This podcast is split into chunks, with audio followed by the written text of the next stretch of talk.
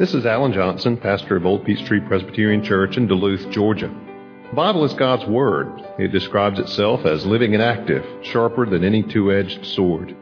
Therefore, any encounter with the Bible is a momentous thing because it never leaves us unchanged.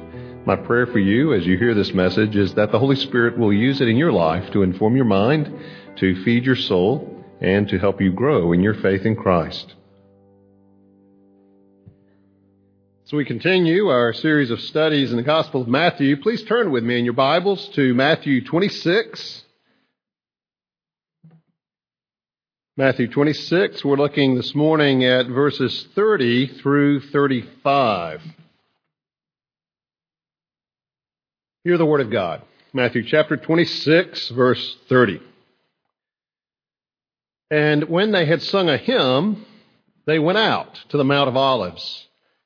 Then Jesus said to them, You will all fall away because of me this night. For it is written, I will strike the shepherd, and the sheep of the flock will be scattered. But after I am raised up, I will go before you to Galilee. Peter answered him, Though they all fall away because of you, I will never fall away. Jesus said to him, Truly I tell you, this very night, before the rooster crows, you will deny me three times.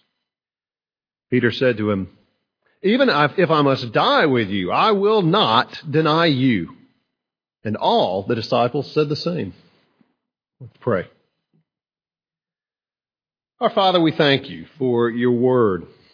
We pray, O oh God, that as we study it together now, that we would not only um, fill our minds with its truth, understanding those things you would have us learn, but that we would worship you with our hearts, that we would love your truth, that we would love you who gave us your word with our hearts. Father, help us to grow in your grace as we study your word together. Draw us closer to you, O God. We pray it in the name of Jesus.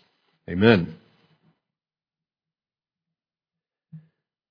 Confidence is often a good thing.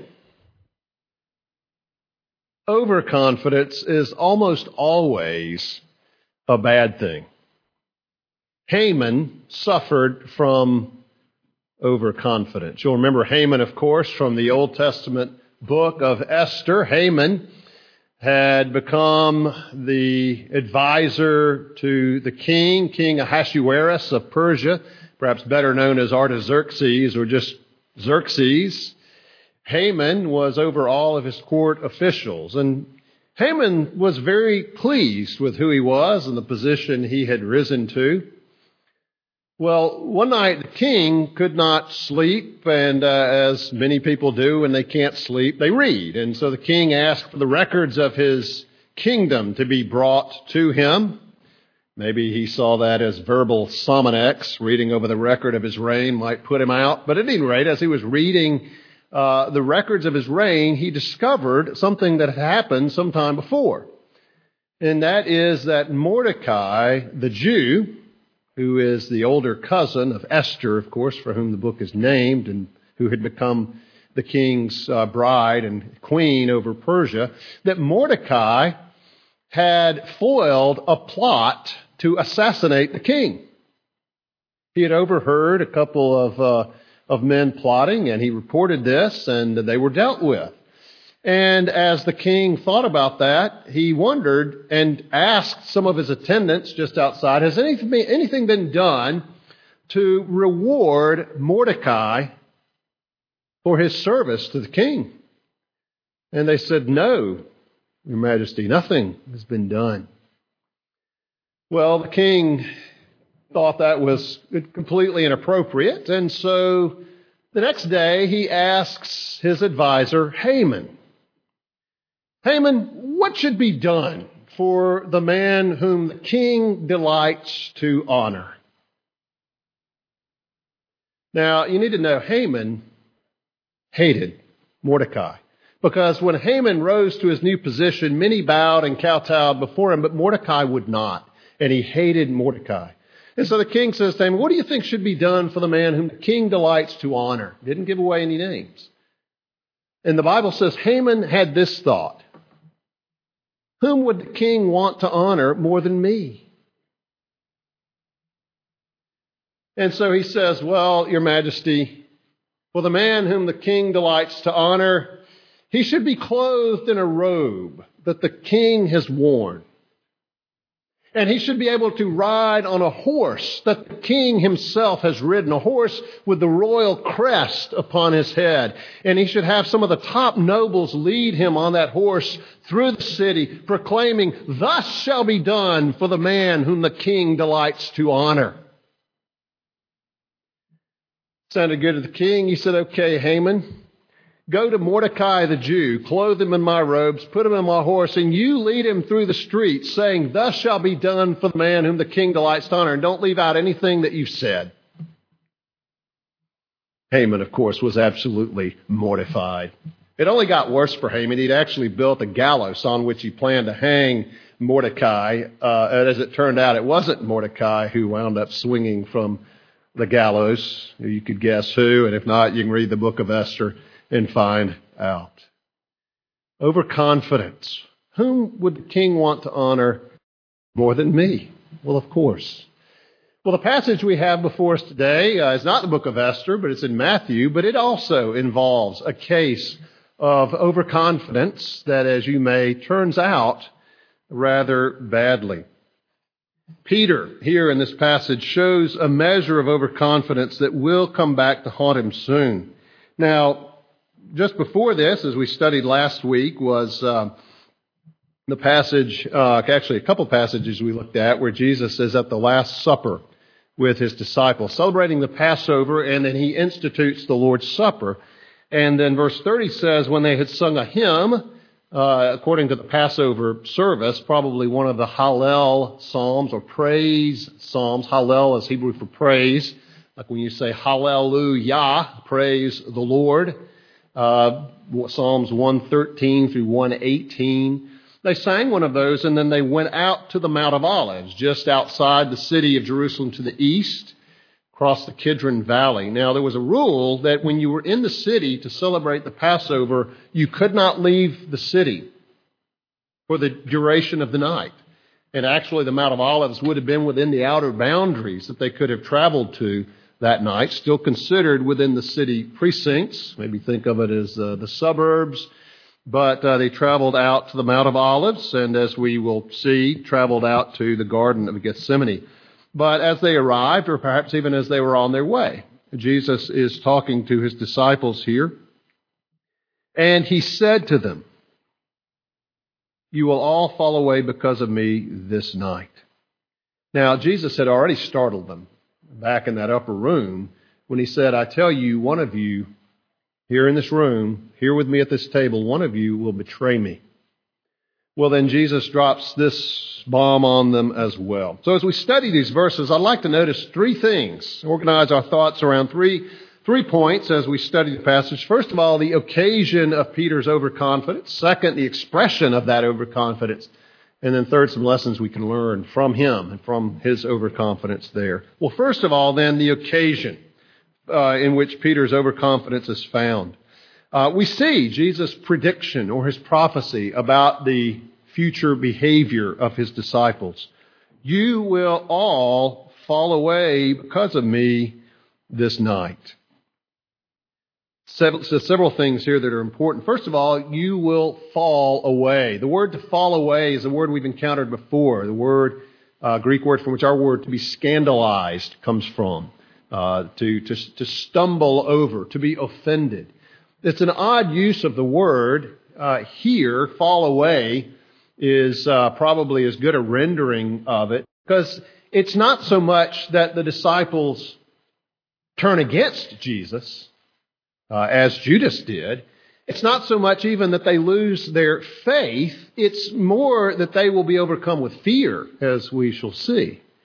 But they, did, they do flee Jesus, an implicit uh, denial in a sense. The bulbs are going fast. But it wasn't so much that they consciously denied him as it was they simply fled from him in fear. You will all, and notice, you will all Yeah, with Judas, he says, one of you will betray me. But here, he says, you will all fall away from me when? This night. See, this wasn't something in the distant future. This was not some vague possibility that might occur at some time or another, but this would happen tonight, this night.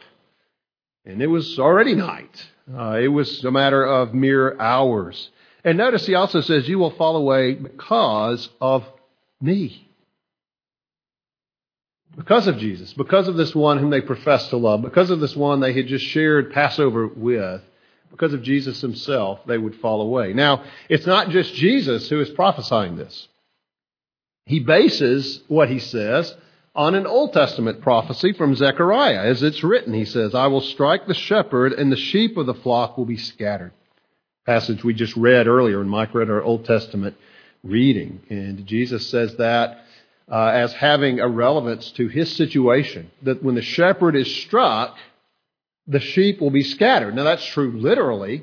If you have a shepherd watching over his flock of sheep, and the shepherd is taken down, there's no one to guard or protect the sheep, no one to gather them, no one for them to rally around, and so they're scattered. Well, that's what Jesus says is going to happen, and he bases that on this Old Testament prophecy.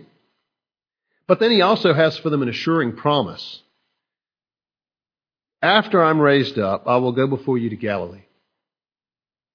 Now, Jesus always does this. If he has bad news, as he often did with the disciples, as he's told them on more than one occasion that when they got to Jerusalem that he would be arrested, he would be crucified, but on the third day he would be raised. He always gives that bad news, but follows it always with that good news. And they never seem to hear that part. In fact, they never really seem to hear or understand much of it at all.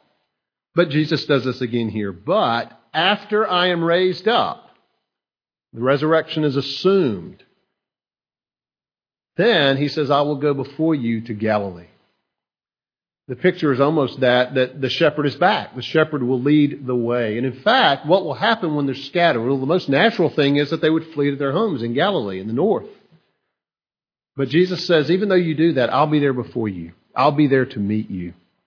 You see, you'll flee, you'll be scattered, you'll flee, you'll flee to your homes, but even there you'll find that I am there before you, I am there in front of you. So even there, there's this assuring promise that the Lord is not going to abandon them. They may fall away from Him, but notice the grace here. I, he says, will not abandon you. In fact, when you arrive in Galilee, I will be there to meet you. And in fact, when uh, Jesus was raised and when the women went to the tomb, Jesus is there and he instructs them Tell my brothers, I will meet them in Galilee. You see, Jesus was not going to fall away from them. And so that's the occasion for Peter's overconfidence. These words of Jesus, where he tells them exactly what's going to happen that night. And again, even though it doesn't seem to do them a whole lot of good at the time, later, looking back, this is yet another occasion where they can say, Jesus told us how it would be, and it was exactly the way he said. Even when it was something, as we see, that they denied, that they didn't want to happen. And so that brings us then, second, to the expression of Peter's overconfidence, where he actually uh, speaks this, verbalizes this. Jesus has said this to them. And what does Peter do?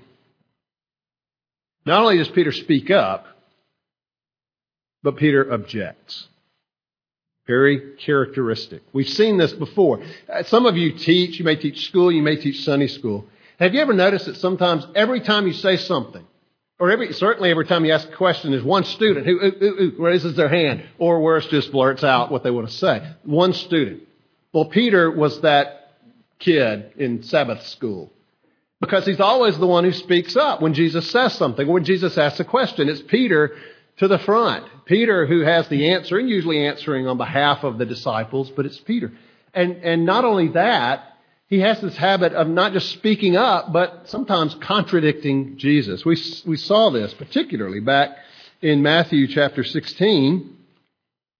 Jesus asked the disciples, Who do you say that I am? In verse 16, Simon Peter replied, ready with the answer, You are the Christ, the Son of the living God. And Jesus commends him for that answer. Points out it's by God's grace that he knows that and can confess that, that he perceives that. that Jesus is, in fact, the Messiah. Well, and then from that time on, in verse 21, Jesus uh, begins to teach them how he goes to Jerusalem, must suffer many things, be crucified and raised on the last day. Verse 22, Peter took him aside began to rebuke him, saying, Far be it from you, Lord, this shall never happen to you. And Jesus turned and said to Peter, Get behind me, Satan, you're a hindrance to me. Peter speaks up, but just as often, Peter seems to contradict Jesus to argue with him, to say, No, Jesus, you're wrong. And here he does it yet again. Jesus has just said this to them. He quotes Old Testament prophecy to support it. And, and Peter utters that great oxymoron, two words that clash with each other. Perhaps the greatest oxymoron ever. No, Lord. This, this isn't what's going to happen. Peter answered in verse 33 though they all fall away because of you, you know, all these other guys, I will never fall away. You hear a little bit of the echo of the overconfidence, the exalted self opinion of Haman here. The rest of these guys, they may fall away. You're probably right, Jesus. Some of them have seemed kind of sketchy lately. Yeah, I could imagine some of them. You may be right about some of them. But Peter says, As for me, I will never fall away from you. And so, first of all, we get his objection here in verse 33. They, they may all fall away. I will never fall away. Now, Jesus counters Peter's objection. Now, remember, before when Jesus, when, when Peter said, This will never happen to you, you know, no, you're not going to Jerusalem to be crucified. Jesus answers him rather harshly. He says, Get behind me, Satan. Was, he saw that as a temptation of Satan to avoid what was going to be a horrific experience for Jesus. Well, he doesn't say that here. What he does is repeat himself specifically for Peter's sake and in Peter's case. Because right here, he's not talking about all of them, he's talking about Peter. Truly, I tell you. Now, when Jesus says, Truly I say to you, or truly I tell you, He's saying this is very important. This is significant. This is deadly serious. And the, the, the pronoun you here is singular. Truly, I tell you, Peter, I'm just talking to you, Peter, right now. I tell you, this very night, again, a little more intense, not just this night, but this very night, none other but tonight, just hours. Before the rooster crows, rooster had a habit of crowing at 12:30, 1:30, and 2:30. In fact, the Romans would refer to the watch from 12 o'clock to 3 o'clock a.m. as the rooster, the, the cock crow watch, the rooster crow watch, because that's when the rooster tended to crow. Before the rooster crows, you will deny me three times. So Jesus goes from just talking about falling away to very specifically indicating, as we know how the story unfolds, not just Peter's fleeing from Jesus, but Peter's denying any knowledge of Jesus, certainly any friendship with Jesus, certainly any kind of close discipleship relationship with Jesus. And I'm sure that was not easy for Jesus to say. That must have pained him to say that, and it no doubt pained Peter, although I'm sure baffled him to, to hear that. You and I have never had someone tell us very, well, maybe you have, uh, but it's not a common occurrence, tell you something very specific that is going to happen in the future. Something that a human being could not know. And if you did, it was a guess. But in Jesus' case, it was no guess. Jesus was telling Peter something very specific that he was going to do, that was going to happen in the next few hours. I tell you, Peter, where the rooster crows, you will deny me three times. Not just once, not twice, but three times. You, singular, you, Peter, will deny me. You who answer every question, you who speak up so boldly of your loyalty to me, you will deny me three times in the next few hours. But then Peter responds to that. Are you serious, Lord? I don't want that to happen. How could I keep that from happening? No, that's not what he said. Verse 35 Peter said to him, Even if I must die with you, I will not deny you. The language here is extremely strong. It's also extremely hypothetical. Peter jumps to a worst case scenario, probably thinking more in terms of fighting for Jesus and dying at his side.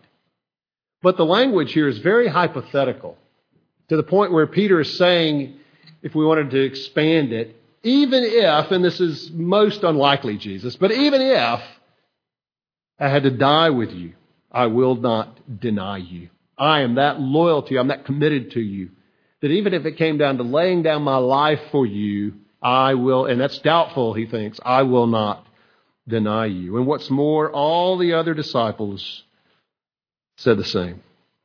Peter spoke up first, but the others chime in. Yes, you know, what he said, that, that goes for me too. We all stand with you, Jesus. Now, I'm confident they were absolutely sincere in that. They were also completely wrong. Because they hadn't yet faced the crucible. They haven't yet felt the temperature rising. And you and I know that when it starts to come to that, their courage, their boasting, their bravado crumbles. And they ran. Well, what can we learn from that? What lessons does this passage have for us? Well, generally, of course, it does warn us of the danger of overconfidence, especially here, overconfidence in the Christian life, overconfidence in who we are, and overconfidence in our love for and our relationship to Christ. But I want to go beyond just that general to consider a few specifics. First of all, um, if we want to look more directly at what was going on here, the tendency that we might have to overconfidence in the face of persecution or the face of opposition. We tend to think persecution in, in a violent sense, and certainly it would include that, although persecution more generally considered could be any kind of opposition that, or, or, or rejection that you might encounter because of your faith in Christ. But I think we have a tendency as we follow Jesus' disciples in the Gospels to think, well, if I had been there, I would have known better, or I, I would have done better. Well, remember, you have many advantages those disciples didn't have. You have the Holy Spirit, who had not yet been poured out at this point, as he was in Acts chapter 2. You also have the New Testament, which they didn't have. You also have the story of how their stuff turned out, which, uh, of course, you don't have about yourself, but we do know that about them. But we also have 2,000 years of church history and reflection on the scriptures and teaching and preaching, study of God's Word. We look at them and we think, well, I would have known better. I would have done better. But let's not look at them in their context. Let's look at ourselves in our context. Well, we don't know what tonight might bring. Well, we don't know what tomorrow might bring. And that's a little better analogy because we find ourselves just as they did, facing each day, one day at a time. But we must not be overconfident about how we would handle rejection, how we would handle uh, opposition, legal opposition, even physical opposition, persecution. You know, uh, in, in Luke 22, Jesus says to Peter, Satan has demanded to have you that he might sift you like wheat. Satan's after you, Peter. And he wants to absolutely grind you through it. But, Jesus says, I have prayed for you that your faith might not fail, and when you return, that you will strengthen your brothers. Couple things there. One, persecution arises ultimately not from man, but from Satan. From Satan and his demons raging against Christ and his kingdom. But the other side of that, I've prayed for you, reminds us that we are absolutely dependent on Christ to stand. We read Foxe's Book of Martyrs uh, and how they stood boldly for Christ, even at the cost of their lives. Or read uh, Purves's book, Fair Sunshine, where the Scottish Covenanters persecuted to the death, even by professing Christians. You think, could I have done that? Apart from the Spirit and the grace of Christ, no, you couldn't do that. And that's how they did it, in their dependence on Christ. You see, our attitude must never be, bring it on. But Lord, help me. Help me to glorify you, even in the hour of death, violent death, if need be. To us, that sounds extremely hypothetical. But then for Peter, it was too.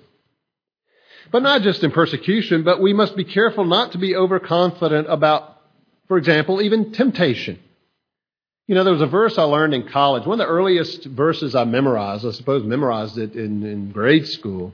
No temptation has seized you except what is common to man. And God is faithful. He will not let you be tempted beyond what you are able to bear, but with the temptation will be, provide a way of escape so that you can stand up under it.